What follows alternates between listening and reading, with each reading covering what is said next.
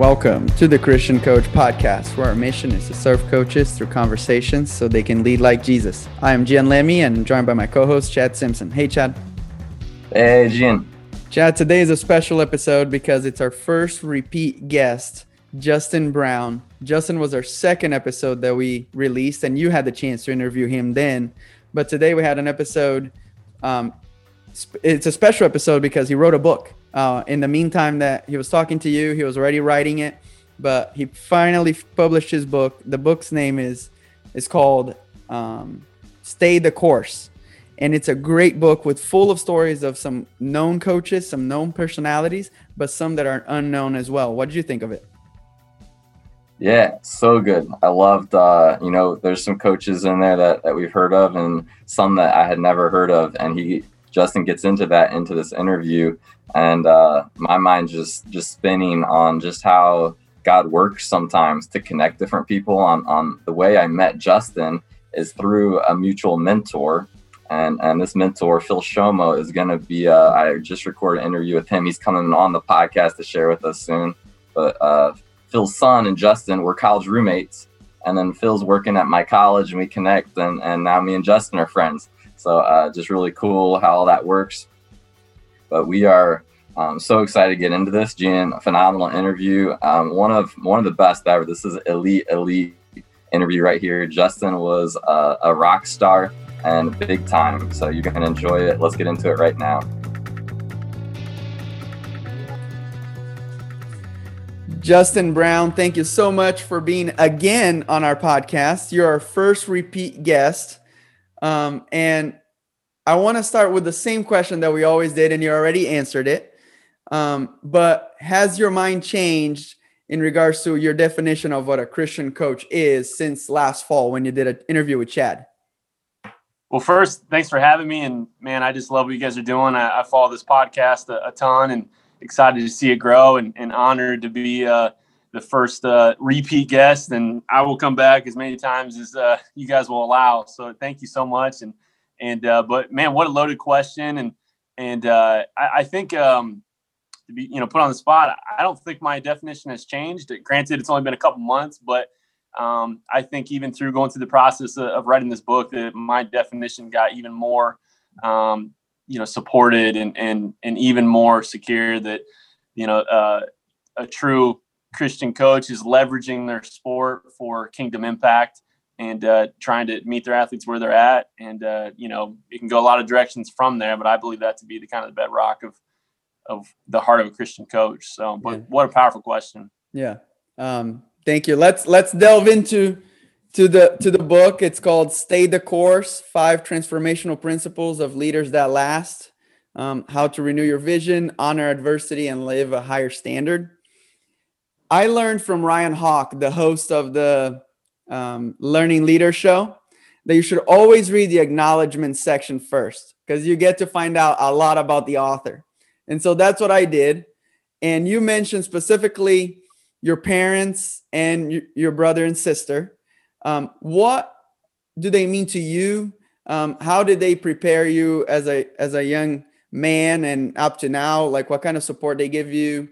Um, because that was the first people that you mentioned in that book in, in the acknowledgement section. Yeah well i guess I, am just so blessed to have an awesome family. Um, you know the, uh, my upbringing is nothing but positive memories and positive experiences and i had the unique you know journey of being the youngest in my family. Uh, so i have an older brother and older sister and and so i'm the baby of the family and i'm eight and five years younger than them. So I, there was a little bit of a gap there and and uh, so that that provided some unique you know uh, threads to my upbringing. And and uh, when I just I you know I, I mentioned them first because I'm thankful to have grown up in a home that uh, first and foremost uh, placed an emphasis on faith and not just faith but Jesus. And uh, you know and plus nothing. Jesus plus nothing. It was the bedrock and when I look back in hindsight. And then on top of that my family growing up just really created an atmosphere where dreaming and, and, a vision for what could be what was at the heart of our family growing up. I, I don't know if it was totally intentional, you know, in hindsight, or, or you know how someone would cultivate that. Um, but I, I, reflect on that, and man, it was just a, a, an awesome environment to grow up in, where um, ideas weren't shot down, dreams weren't crushed. Um, and, and, as the youngest, that is a big deal in hindsight. Um, and then I mentioned my parents because they've been married for over 40 years and, and, uh, they're, they're, you know, the model in, in so many ways uh, of a life full of faith and, you know, uh, chasing after God. And, and so I'm so thankful for them. And, and, uh, you know, so they, they deserve to be shouted out uh, yeah. right at the, at the forefront. So the, the focus of your book is each chapter has a different person and a lot of them are coaches some are just athletes um, and you and you you share their story and how they achieved so much and their background. You know some of the people you mentioned is in that book is bill walsh tim grover who a lot of people might not know who he is but he's a big big guy if you know about uh, michael jordan. If you watch the last dance um, he was in there. And then obviously John Wooden, Tony Dungy, Derek Jeter, those are like the staples of great leaders in sports. How how did you choose to include like who how did you choose who to include in the book? Yeah, great question. And you know, I think uh, there were some obvious ones. If you're gonna have a, a book on leaders who last, uh, you better have a chapter about John Wooden or at least mention him or Bill Walsh and, and some of the household names. Uh, but what was fun in the process is kind of curating these stories and 16 total chapters there's a wide range. There's there's people who um, you know all of sports know about these people, and then there's some who I guarantee you that you know people uh, uh, you know a small percentage of the world population knows who some of these other people are. Uh, it's a very niche type of uh, market who would know who uh, Des Linden is, the 2018 Boston Marathon winner, or uh, another one is a volunteer at the Berlin Marathon that unless you follow the specific event, the specific race, you wouldn't know who Klaus Henning Schulke is. And and uh, to me, it was it was enjoyable to kind of scan and you know include a wide range and and just to drive home this idea. You don't have to be John Wooden to, to be a transformational leader, and and uh, you don't have to be Bill Walsh. And and uh, really, the heart of the book is uncovering that you know we, we can kind of you know put some humanity to who these big iconic leaders are and, and share um, that, that their journey is very similar to ours and and uh, you know you don't it's not reserved for some elite elite elite elite uh, level person to to be a transformational leader and, and to live a, a lifestyle where you're you're pursuing something and and uh, staying at it for long long time. So yeah. that's, that's kind of the idea.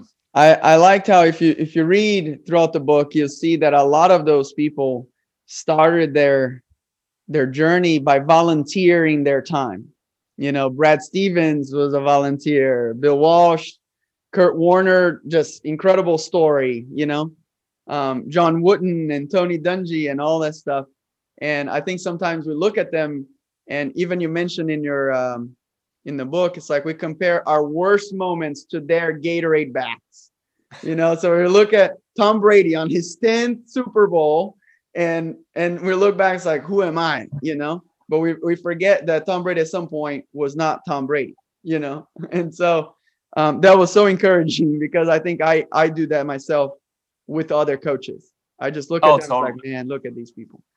Yeah, totally. And I think right there was the, the heart of it is, uh, you know, some of the principles in the book. One of them is is you have to start small, and uh, so it was. It's powerful for me as a leader to to see some of these people, like you're saying, and we see the end result and the the accolades and, and the championships and the Gatorade baths and you know can you peel it all the way back can you pull the curtain back and and see that man it they didn't start like that and and neither did we and and uh, you know the, their journey uh, you know I, I think uh, remember hearing someone talk about Kobe Bryant and and uh, you know it might have been a, a, quote or a time he was speaking where he was saying uh, you know everyone looks at him and, and says man he's living the dream uh, they don't realize that living the dream is being up at 4 a.m. and constantly working out and just living a lifestyle of intense focus. And so we we see a fragmented view of the whole picture sometimes, and and uh, we we base our perceptions on on things off of just limited uh, you know view of, of the whole scene. And uh, so that's kind of what we got into in the book for sure. Yeah, I, I really enjoyed it. Um,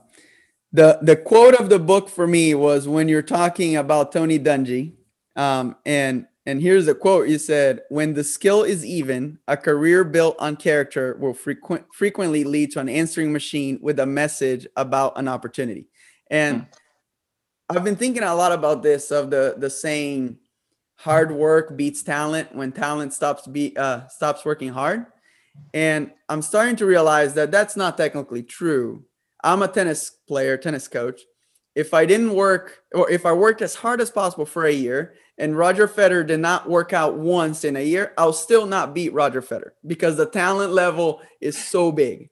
You know. Sure. Yeah. And, mm-hmm. And I think sometimes we, we lose track of that fact that sometimes it doesn't matter how hard I work, I'm still going to lose because the talent. But when you're in a situation where talent level is exactly the same, then that dedication and hard work will be the difference maker. Right. Um, right. And I think it was talking about Tony Dungy how he he kind of failed at the Bucs. Um, yep. But he led with so so much character and um, believed in what he was doing that right after he got fired, you know, the the Colts called right after, you know.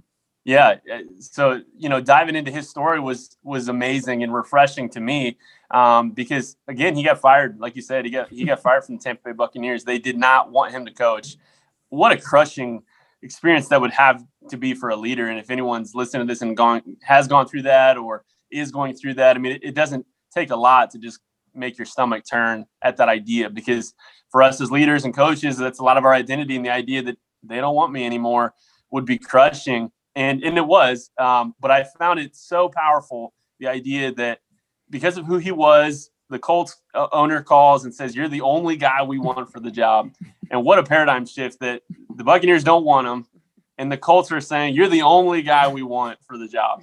Yeah. And, and the root of it was not his X's and O's, although those are incredibly uh, elite and at a high level, but it, it was that they wanted a character driven coach to, to lead the, the, the Colts. And, and so it really stamped for me, man, just things have a, a way of working out for people who have high character and uh, they navigate life. There's ups and downs. You can get fired. You can get, you can have some setbacks, but in the long run, things just have a way of working out for, for a person of high character. And, and uh, you know, we know, and um, you know, Tony Dungy's a, a follower of Christ. We know that that's that's why he he yeah. guides our steps. He leads us and and uh, protects us. And and uh, it, it, was just an encouraging story for me to dive into, and and hopefully readers can get you know pull a lot yeah. from that. Yeah. The, I, I do want to ask a question and maybe ask you to expand on you talked about the power of the extra degree um, in the temperature and the water um, without giving it too much away, I want you to expand on that. So that I just talked to my girls about this mm-hmm. today. Yeah. Um, because it, it right now as we're recording, it's snowing, and the girls are like, when is it gonna melt away? And and it's perfect that perfect opportunity for me to talk yep. about that. But can you expand on that fact a little bit? Oh, for sure. Yeah, definitely. It's a, it's a powerful concept. Uh, you know, in short, and it came from a chapter in the book uh, about a United States wrestler named Jordan Burroughs. Again, another athlete and leader that a lot of people probably never heard of, uh, worth looking into. But you know, the idea that at 212 degrees, water can boil, uh, and when water can boil, there's a lot of things that can happen. Like we can literally use that energy to to to uh, move a train, and, and a train can go across the country, and you're only you know 212 degrees, a lot shifts, but at 211 degrees None of that is even possible. It's it's just hot water. It, will scald your skin, and and uh, it, it's like it's not cold, but it's not capable of doing all the things that can happen. And so you look at just in history, even the, the difference between 211 degrees and 212 degrees. You're talking, you know, a train going across the, the country or going across the world transforms the world economy. Everything tips at one degree different. And so in the story of Jordan Burroughs, he was kind of a late bloomer. He, he's a unique story.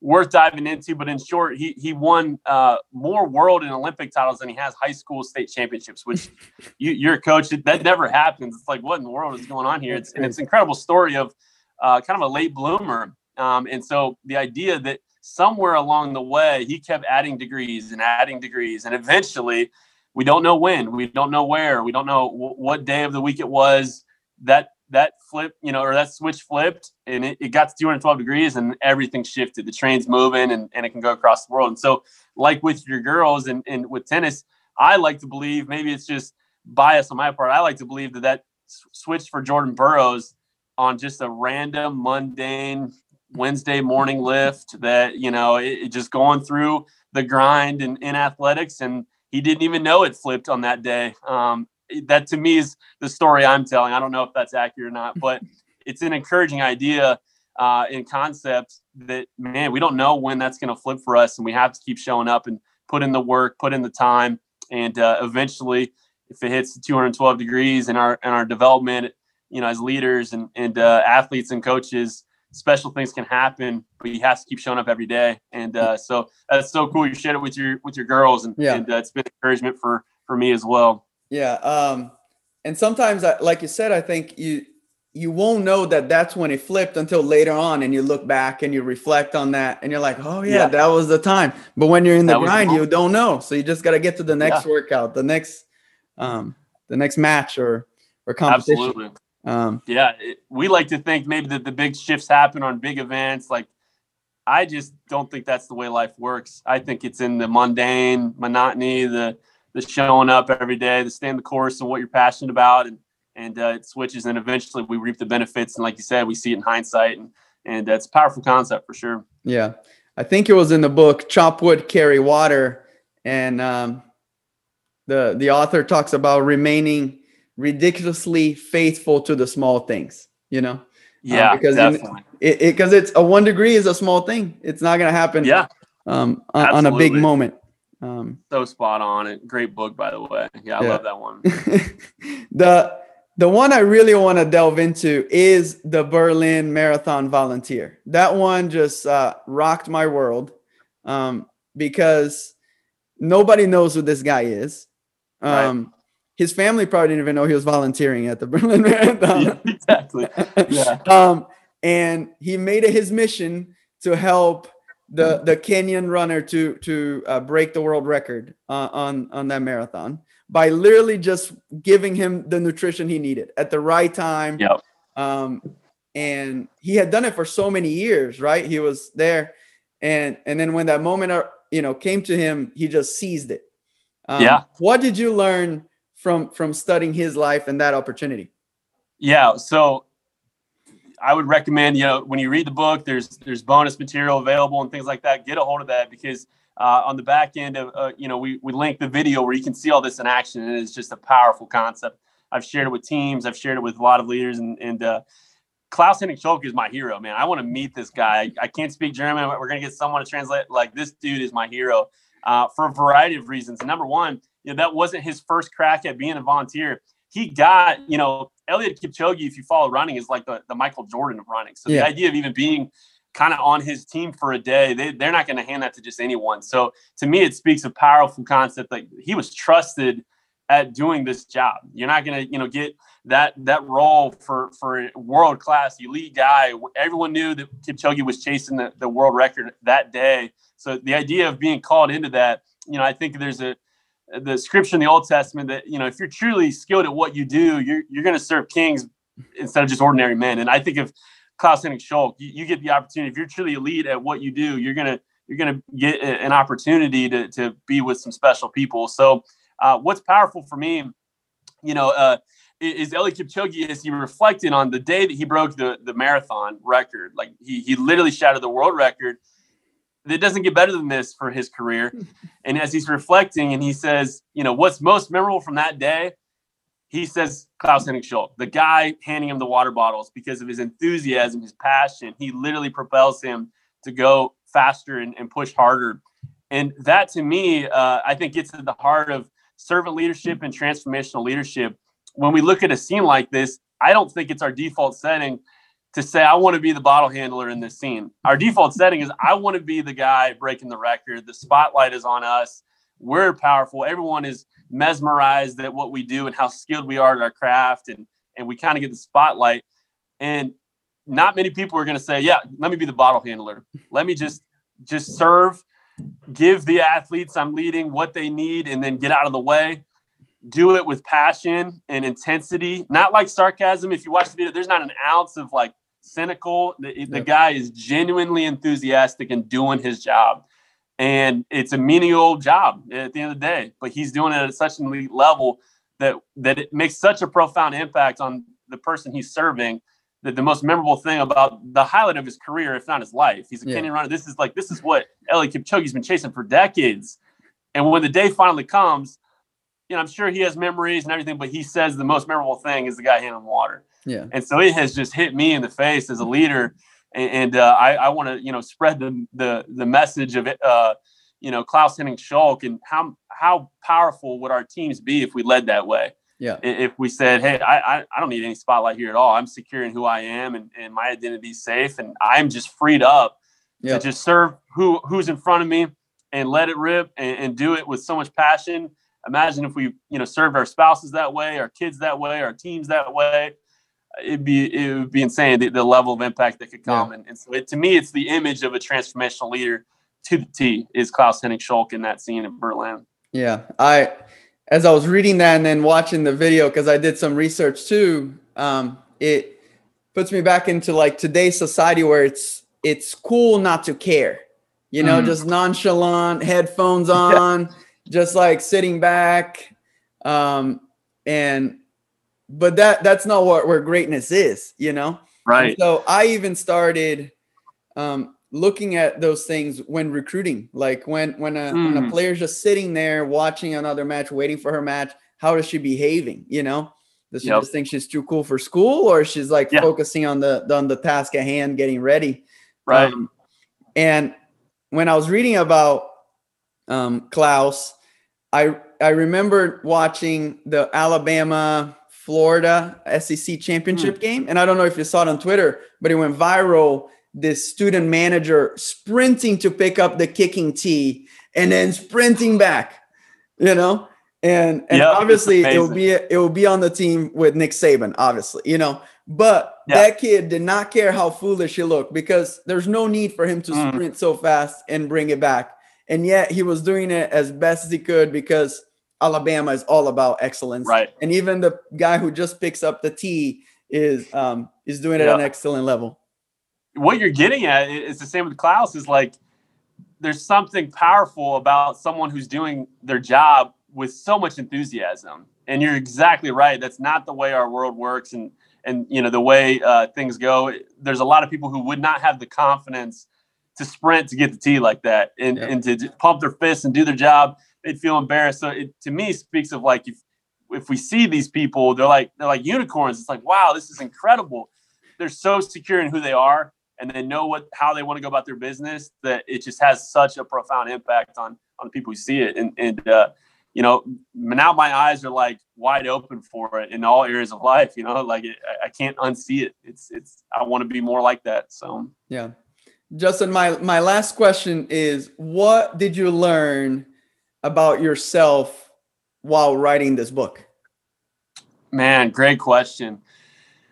Great, great question. And and uh, I think I, I learned a lot about um, what I want the next decades to look like. Uh, I, I think the process and and uh, sharing some of these stories, sharing the book with with some coaches and, and athletes, and and seeing uh, you know this is what I want to usher in. Um, you know, I, I've actually stepped out of coaching, and and uh, I, I want to focus, you know, the rest of you know the foreseeable future on sharing concepts and ideas like this, and and uh, you know curating content like this, and and hopefully serving teams and athletes and coaches to to you know kind of get some of this uh, vicarious dopamine from from these types of stories. That, that's what I would say they are.